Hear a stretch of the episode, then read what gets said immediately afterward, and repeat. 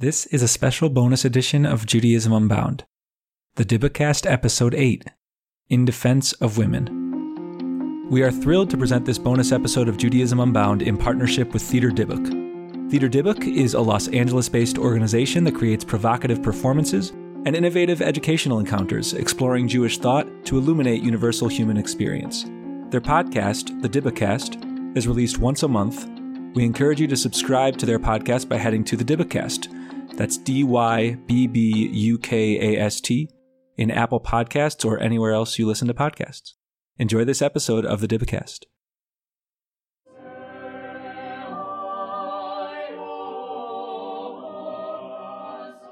Rise and pay attention, you wayward sleepyhead. Awake, awake. Song of songs, defender of women, for they are the reason for all that is. Without them, humans would not exist.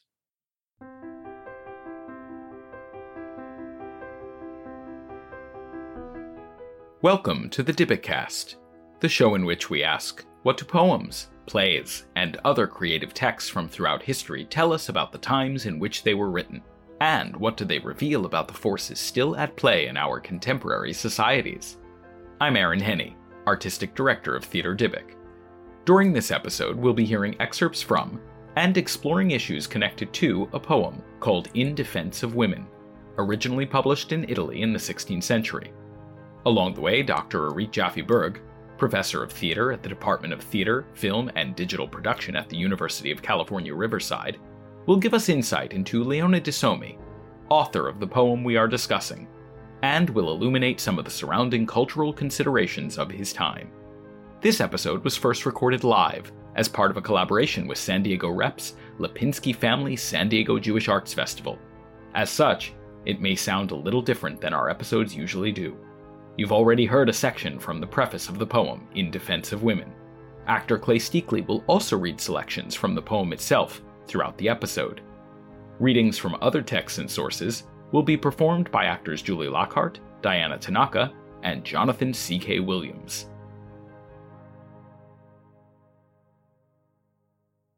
And now, Episode 8 In Defense of Women.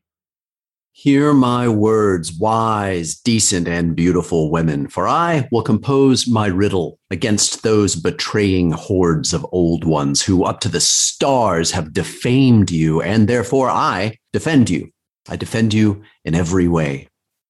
In the middle of the 16th century, a member of the Jewish community emerged as a strong voice for theatrical activity amongst artists, including Jews and Christians.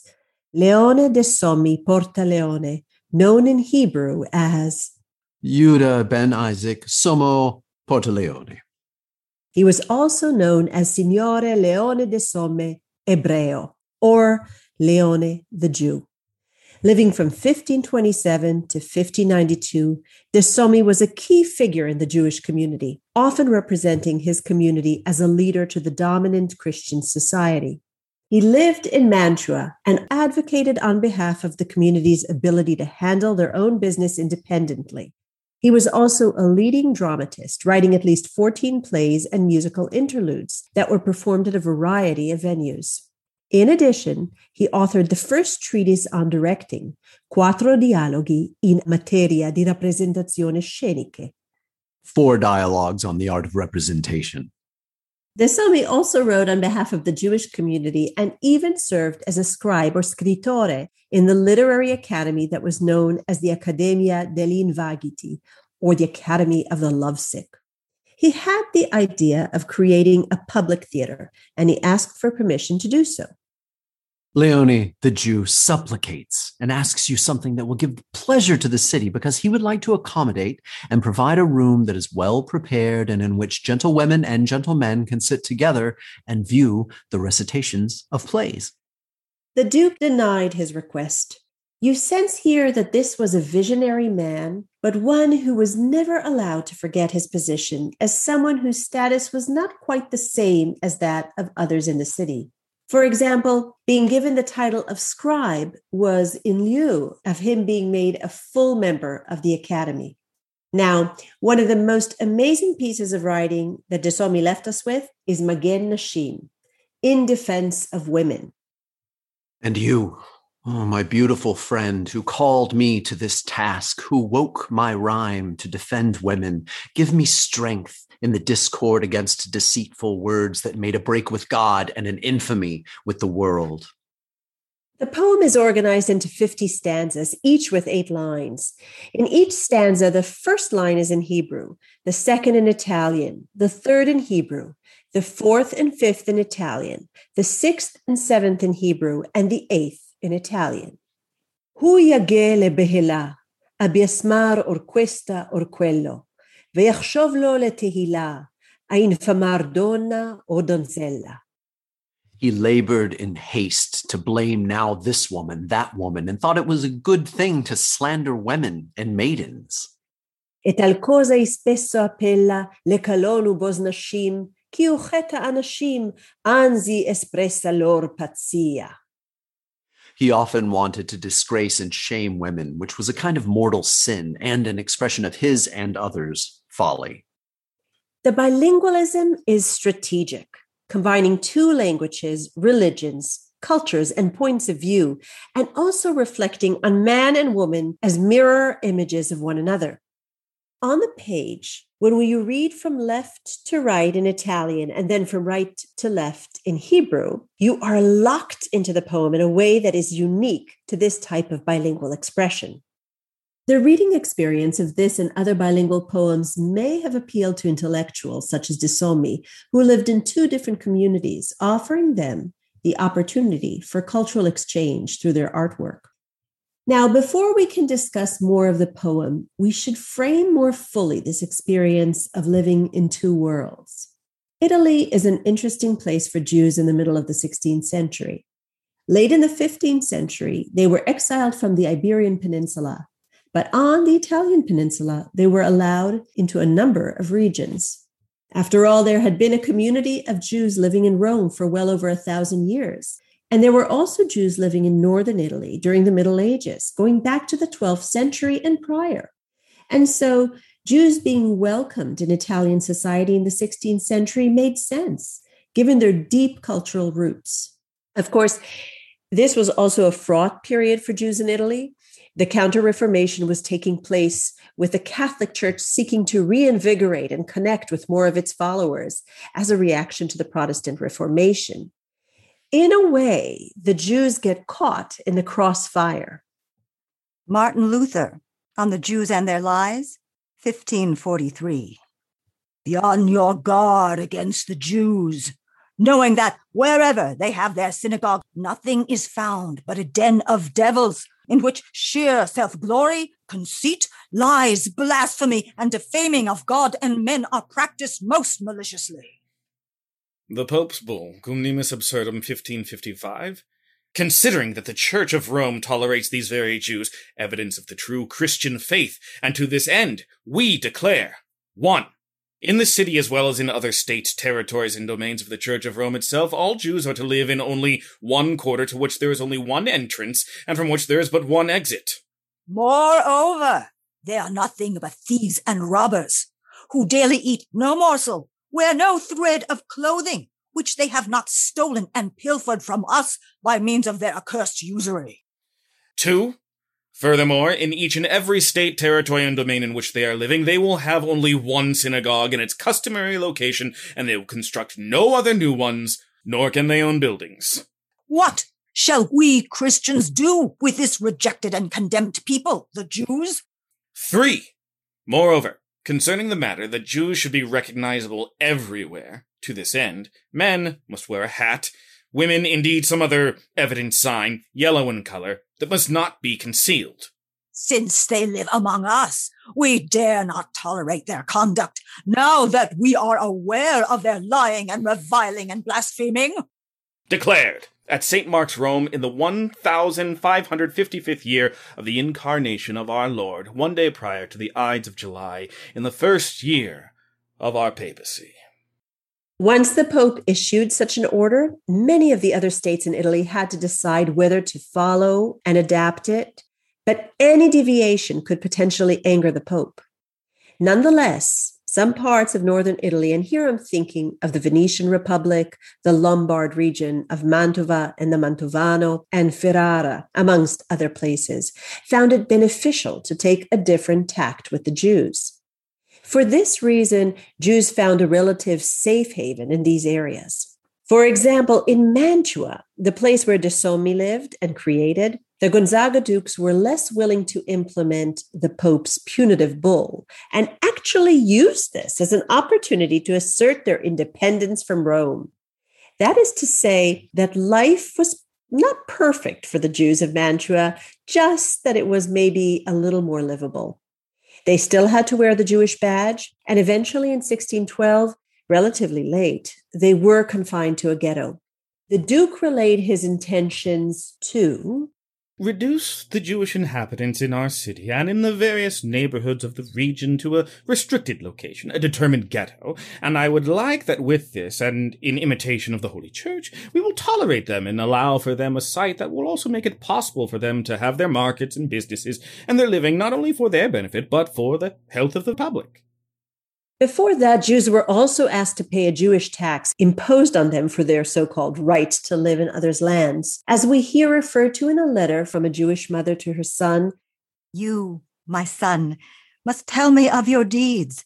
The tents be as they are, and all the foundations of the house and the fields go by their daily task. My soul also wants to know if our Lord and Pope has placed a tax of some sort on you and if they place requests from the Jewish community. One of the ways that the Jews paid the tax imposed on them was by producing plays. De Sommi's own Three Sisters is a great example of just such a work. Act 1, Scene 1. We come upon Fulvio, the young lover, and Tansilo, his servant. What they say is true, Tansilo. Wisdom won't help when fortune is against you. Look at these new obstacles fate has put in the way of my hopes and dreams. Is it not enough that Nardino Otanio has inherited everything from his cousin Nardo, including his house? Now he's plotting to inherit his wife as well, the woman I greatly desire. But I thought you said you were going to try to delay all that. I said that I arranged to steal the letters he thinks were sent to her in Rome. But that's not me. I don't want to keep having to take such dishonest actions. Here's the same old crisis of conscience again. I say to you, Master Fulvio, the age of honesty is over. Goodness and loyalty won't get you anywhere anymore. With deception and crime, live half the time. With cheating and falsehood, the other. Yeah, but one can never be certain that crime won't be its own punishment when all is said and done. As you can hear, while these plays may have explored some specific issues in their subtext, they were not overtly Jewish in nature. Instead, they were inspired by and in dialogue with the larger theatrical tradition so prevalent in Italy. For example, Machiavelli's Mandragola, published some years before De Sommi's work, also begins with a lover and a servant imparting some important exposition to set us up for that which is to come. Act 1, Scene 1, we come upon Callimaco, the lover, and Siro, his servant. Siro, hang on. I need you for a sec. I'm here. If I haven't already told you what I'm about to tell you, it's not because I don't trust you. It's because I don't think a man should talk about the things he doesn't want known unless he's forced to. That said, since I'm thinking I'll need your help, I'm going to tell you everything. I am your servant, and servants should never ask anything of their masters, nor should they poke into their masters' businesses. But when they are told of this business, they must serve faithfully. It is what I have done, it is what I will do. Of course, I know that. I think you've heard me say this a thousand times, but you can hear it a thousand and one how I was 10 years old when I was sent by those who took care of me, my mother and father being dead, to Paris, where I have lived for 20 years. Connected to this theatrical activity in the 1550s, the period during which In Defense of Women was published, in the general population, more women, Christian, not Jews, of which we'll talk about a little bit later, were coming to the fore on the theatrical stages of northern Italy, Rome, and Venice as actresses in the professional world of the Commedia dell'arte. This new appearance of women on stage made possible proto feminist performances, as evident in the pastoral play La Mirtilla by Isabella Andreini. In this monologue, taken from Julie Campbell's English translation, a nymph named Fili addresses a satyr who has threatened her. now you have finally understood that I have been mocking you. Oh, what woman, even if deformed and vile, could take pleasure in loving so monstrous and horrid a body? Now you see that I have caught you. Remain here, mocked as you should be, while I leave you. Ah, I would to heaven that you would fall prey to rabid bears and hungry wolves, so that I would never more have to see your ugly face, which to me is most odious and awful. In addition to roles such as this that demonstrate great lucidity, if not always kindness, it was also common for actresses to portray a kind of diva esque madness, which Andreini herself often did. Scholar Roz Kerr describes the particular circumstances connected to one of these commedia dell'arte performances in this manner. Isabella finds herself deceived by Flavio and not knowing where to find a solution and remedy for the heartache he has caused her, she succumbs entirely to her sorrow. And overwhelmed by her passion, grief, and fury, she goes outside of herself, of her mind, in madness, running around the street and speaking in tongues to different people and saying things like, I remember the year. I cannot remember that harpsichord sat beside a Spanish pavane dancing with the Gagliarda of Santina Parma, after which the lasagna, the macaroni, and the polenta dressed in brown. But they could not stand one another because the stolen cat was the friend of the beautiful girl from Algeria. Even so, it pleased the Caliph of Egypt to decide the following morning both were to be put in the stocks.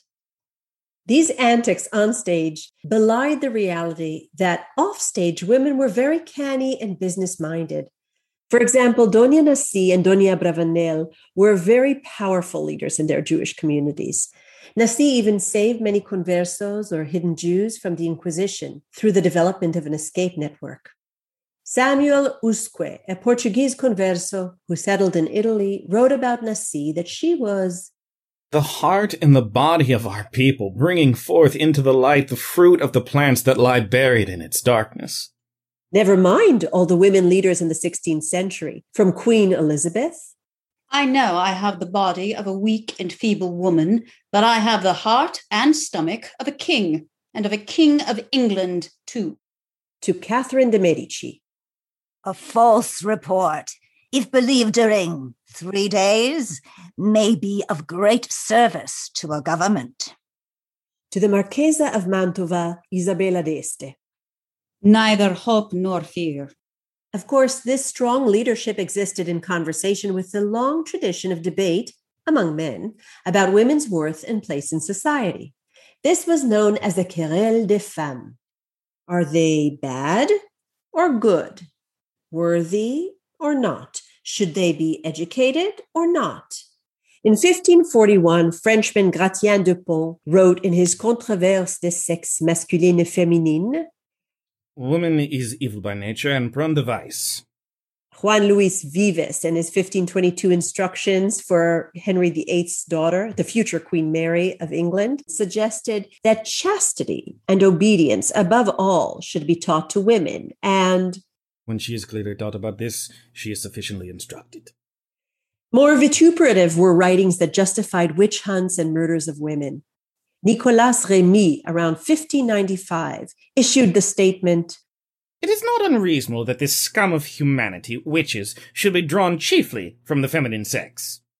And of course, there is a wide array of other statements made by a variety of figures about women's undue influences on men.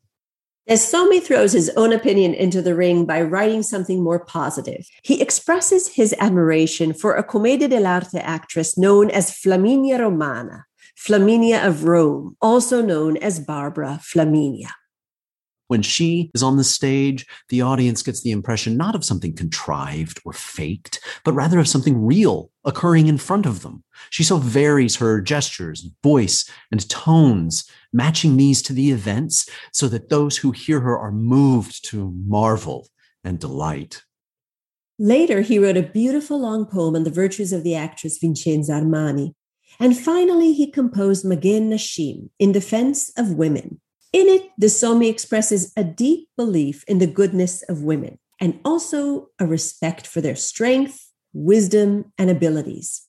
He does so by, at times, aligning his praise with biblical allusions. And in this way, he gives even greater power to his argument of Jewish women who were already in ancient times both benevolent and prophetic to recount I will not tire. For even if I lay a thousand praises, they are but a, a seed of mustard in the sea.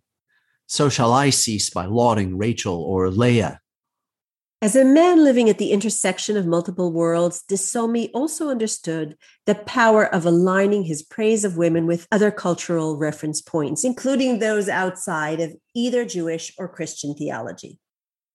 From among the Greek women, I see Hippo, chaste and beautiful, daughter of generals and philanthropists, who to escape infamy was willing to suffer death. And so she, her body forfeited in the bitter water to evade being called wicked. De Sommi doubles down on his praise by dedicating the poem to a specific woman, Hannah Rieti, who was the wife of a friend, Reuven Sulam. She was De Sommi's patron and muse, the one who encouraged him to publish the piece.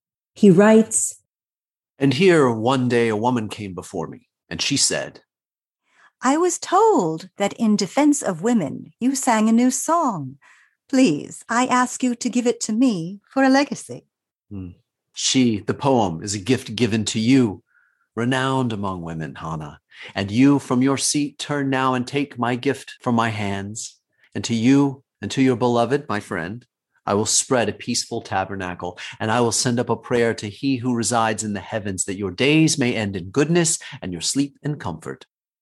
In this same dedication, De Sommi explains that he was incited to write the work as a response not just to the general sentiments about women that we've already experienced, but in particular to the derogatory, anonymously published poem Davar Be'ito, a thing in its time, published in 1556, which was especially vehement in its opposition to women. I was told that an anonymous man has published his poem that he composed against women to his shame, and he has called it a thing in its time. So then I created against that a poem of 50 stanzas, and I have called it in defense of women. He composed his poem in the language of Gentiles and Jews, and therefore I have done the same in the holy tongue and that of the Gentiles. But I said to myself, I will keep it in my own hands for a time of malice and transgression. He goes on to discuss how women, while disempowered, are often given the responsibility for leading men astray. And if the bad quality of some total madman turns from the righteous path and he wants to throw away everything for a forbidden and adulterous bed, he will squeal like a strained horse that it was a woman who led him astray. He then writes that if a man gets a bad idea in his head, then it's his own fault and not that of a woman. And if they were wise and smarter, for everyone causes his own demise, for women did not cause them to fail, but he who has a bit of brain, ah, to him women lend wings to fly to the sky, and to the last day he will play, he who shares their company. In other words, he's telling men to own up and not just put the blame on women.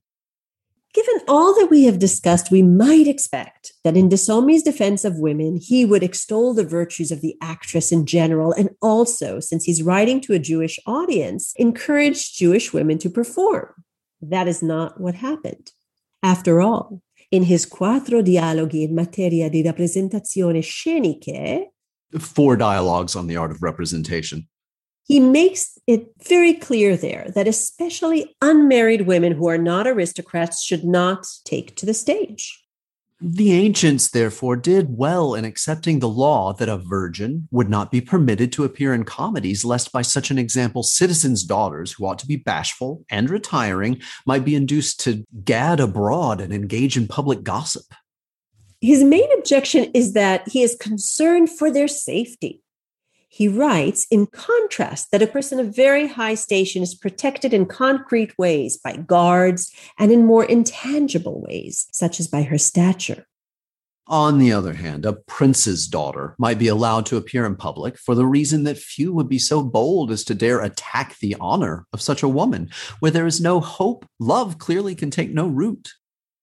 However, we may feel about such sentiments, it is important to remember that theatrical undertakings and the touring and the travel that they involved required actors to put themselves in harm's way. It is therefore not surprising that De Sommi would be especially reluctant about Jewish women's involvement. Even Isabella Andreini, that great performer we mentioned before, did not want her daughters to go into acting, preferring the nunnery to the stage. In her own sonnets, she gives vivid voice to the difficulties that she has experienced. From every delight, my face is turned away. Alas, cruel destiny, O fate, my foe. Now you have done the worst within your power. It is true that in this early modern period, we may wonder, as the scholar Joan Kelly once famously asked Did women really have a renaissance? They certainly did lack the unfettered freedoms of men. Well, not really unfettered when you consider the factors such as class and religious and, and occupational status. At the same time, the particular lack of freedom for women applies in unique ways to Jewish women. But first, we should understand a bit about their circumstances. Jewish women were a very heterogeneous group. They were, of course, the Italiani Jews, those who trace their ancestry, as we've already discussed, to the Roman times in Italy. This was their home and had been for centuries. Padre Abraham, Padre adorato, Padre chi ha portato la luce a Israele. There were Ashkenazi women from the Germanic waves of exile and migration, some of whom had lived in Italy for not quite as long as the Italiani, but for a significant amount of time. And they held traditions, prayer rites, and foods that were distinctive from their Italiani neighbors while speaking both Italian and Yiddish. Foter Avrum, Balipter Foter, Foter wat hat zu Yisrael Licht gebrengt. And finally, the Sephardic women came from the more recent waves of expulsion from the Iberian Peninsula many from merchant backgrounds and arriving with a fair amount of wealth and with somewhat more access to the larger society due to these riches. They often spoke, at least initially, in Ladino, which is a combination of Spanish and Hebrew. Avram Avinu, Padre querido, Padre bendijo luz de Israel. Now, Involvement in business, often considered off limits to women, was not uncommon among those within the poorer classes of Italiani and Ashkenazi Jews, especially those who were widowed and thus needed to take on certain responsibilities in order to survive. This was not the case among the more wealthy, recent immigrants, the Sephardic, who could largely rely on their accumulated wealth if any deaths or losses of that sort occurred. While I did previously mention Doña Nasi and Doña Abravanel, Sephardic businesswomen, we are in part so familiar with them because they are the exceptions that prove the rule. All of that being said, no matter their affiliation or background, or their privilege or lack thereof, the women were in general expected to have their focus on the home and on the duties that go along with such a focus. And while men could study and read and write and participate in congregational life, including being part of the requisite minyan, women could not. As such, when the Jewish community participated in theater making and men like De Sommi took on being writers and composers, choreographers, producers, and community leaders, women could not take on such overt roles. Fellow members of our Jewish community, I am proud to present to you a brief interaction from Act 2 of our very own Leone de Sommi's Three Sisters. This sequence features the character of Veronica, an old widow played by one of our finest actors. Appearing in the scene is also Lisetta, her maidservant, played by none other than yours truly. Let us begin. Oh, what should I do in such a sorry state? What should I do? I'm alone, widowed, depressed, and I've got no one to turn to. Yes, you are right. There is nothing worse for us women than to be widowed and alone. When I told you to go after that doctor, the one whose servant was so perfect for me, I knew what I was talking about. We would have had the help and advice we need today. I married off Lucrezia to that ugly idiot Pacifico because he could take care of her. And now, to make certain that he has an heir, he is doing things I pray to God will not completely embarrass and ruin my daughter. Well, if she's in the way now that I think she is, she's had her fun, and blessed is the one who's satisfied. However, in the same way that women were allowed to take on the businesses of their husbands when they were widowed, in the theater, there were permissions for them to handle contractual responsibilities in making shoes, clothing, props, and stage settings, as well as in borrowing and lending these items. The costumes were the most expensive item for the actors, and clothing was extremely costly for people to keep. So, women's skills were welcomed in order to serve these most pressing needs. In addition, Jews were involved in the cloth industry, the strazzeria, and so Jewish women would have had valuable know how and also materials on hand that could be used in the performances within which they could not otherwise participate. Now, even though they were not permitted to act, there were Jewish women concert performers, including Rachel the singer in Venice and the famous sister of the Jewish composer Salomone de Rossi, who was known by her stage name of Madama Europa. She reached the middle of the stage then, in her capacity as a woman, most understanding of music, she sang to the listeners great delight and their greater wonder in most delicate and sweet voice, the madrigal. While she sang, with the sweetest harmony, these tearful notes, the listeners were awakened. The reasons why singing may have been viewed positively while other types of presentations by Jewish women were not allowed is multifaceted.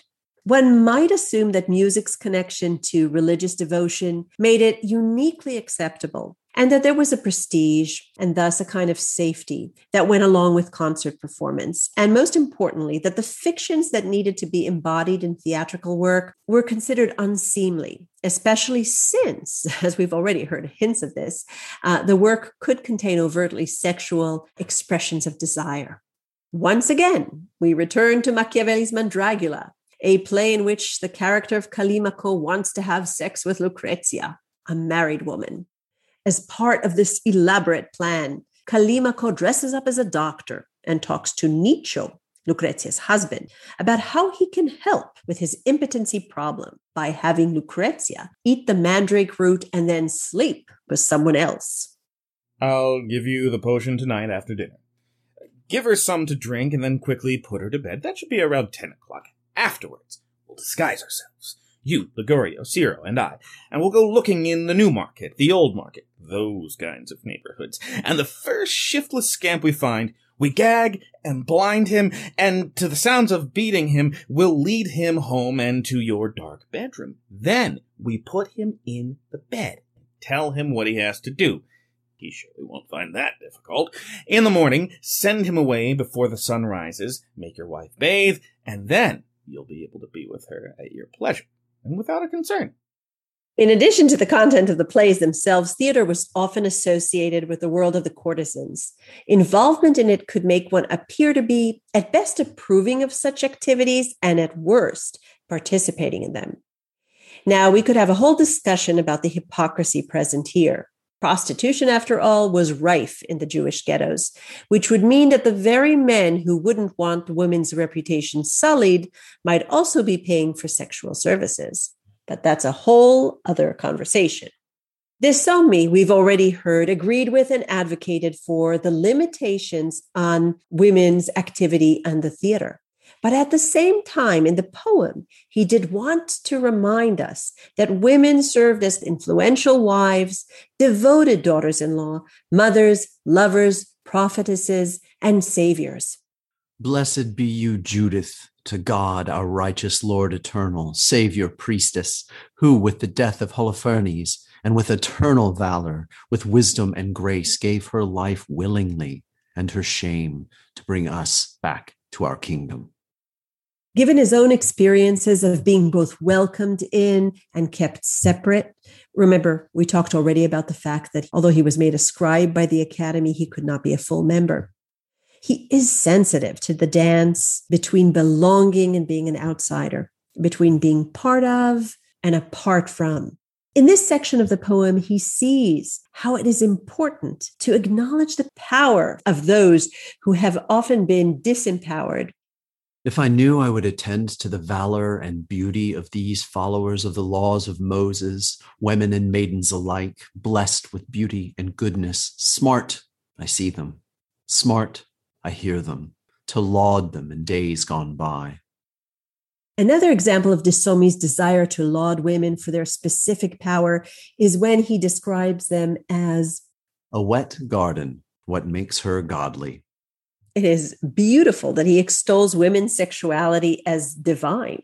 This is ahead of his time, especially in a 16th century Jewish and Christian context, where women's bodies and minds are contained by so many rules and expectations. But it's also reaching back in time, before his time, aligning with Jewish views as expressed in the Song of Songs, in which women's sexual desires are intertwined with metaphors about God's relationship to man.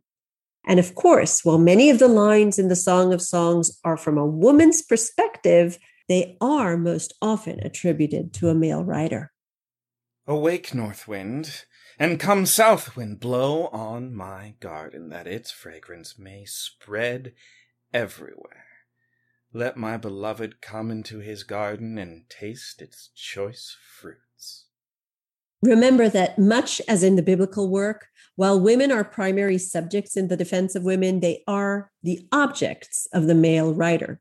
De Sommi has put us as modern people in the uncomfortable position of admiring his progressiveness while also recognizing that not only does he stand for what we would call the status quo regarding some issues, he also presents women as creatures to be held above, which means that they cannot participate fully here below. Beautiful is my companion. She is my pure dove and will suffice to honor them all. But we cannot forget that De Sommi, as both a prominent voice within the Jewish world and an ambassador to the dominant society, would have felt a responsibility to protect his people while also trying to move them forward. He was pushing against boundaries while also wanting his community to thrive firmly within them. And this tension isn't theoretical. He, much later in life, had to advocate for himself against the Inquisition. De Sommi best reflects this complexity near the end of the poem when he writes lines in honor of his own beloved, a woman who is both specific and therefore fully human and also somehow untouchable.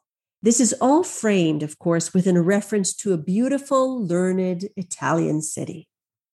She rests in the city, which is the mother of all learning, that is Bologna and there rests God when my beloved rests there in gentleness, in abundance, filled with generosity unequaled by any. In conclusion, in Magen Nashim, De Sommi defiantly praises women, insisting on the value of people who were, as we know, often derided, and yet his own opinions were infused with the complicated morality of both the surrounding culture and his own Jewish background in defense of women challenges us to question how our own praise and support of those who are oppressed can serve as both alliance and subjugation, as progress and a support of the status quo. It calls on us to ask what can we see and what are we still blind to? What deeply held beliefs might we need to re examine in order to move this world forward as we claim we desire? I tried, but could not find a woman who would have called out to her man and told him to heed her advice and thus attracted him to herself. And if a woman loved a man, for every generous heart loves, she wouldn't call out loud to her beloved, brazen though she may be. And yet, much like some in our own world, De Sommi's vision does extend beyond the contours of his own time. But his body, words, and actions are bounded by historical and structural limitations. And so he has to constantly navigate how he and his community can live safely within their marginalized positions. Thank you for listening to this special episode of the Dybbukast in Defense of Women. This program featured actors Julie Lockhart, Clay Steakley, Diana Tanaka, and Jonathan C.K. Williams. Thank you to Dr. Erith Jaffe Berg for collaborating on the creation of this piece by providing her scholarship and insights and her translations of Magen Nashim and other featured texts. Also, I'd like to acknowledge Lily Hart, who assisted on the episode, and Flori Schutzer, Theater Dybbuk's producing director. Our theme music was composed by Michael Skloff and produced by Sam K.S. The series is edited by Mark McLean Wilson. Thanks to Dylan Southard, who provided Italian translation assistance, and Miri Koral, Executive Director of the California Institute for Yiddish Culture and Language, for her assistance with Yiddish translation and pronunciation. Thank you to the Covenant Foundation for supporting the launch of the Dybbukast and our development of related resources. Speaking of which, please visit us at theaterdybbuk.org slash podcast, where you will find links to a wide variety of materials which expand upon the episode's explorations. And if you want to know more about Theater Dybbuk's work in general, please sign up for our mailing list on that same website on the contact page. The Dybbukast is available every second Friday of the month. The live recording from which this episode was created was presented in collaboration with San Diego Rep's Lipinski Family San Diego Jewish Arts Festival with scholar and student participation from the Department of Theater, Film, and Digital Production at the University of California, Riverside. This episode was made possible in part by a grant from the City of Los Angeles Department of Cultural Affairs. The Dybbukast is produced by Theater Dybbuk.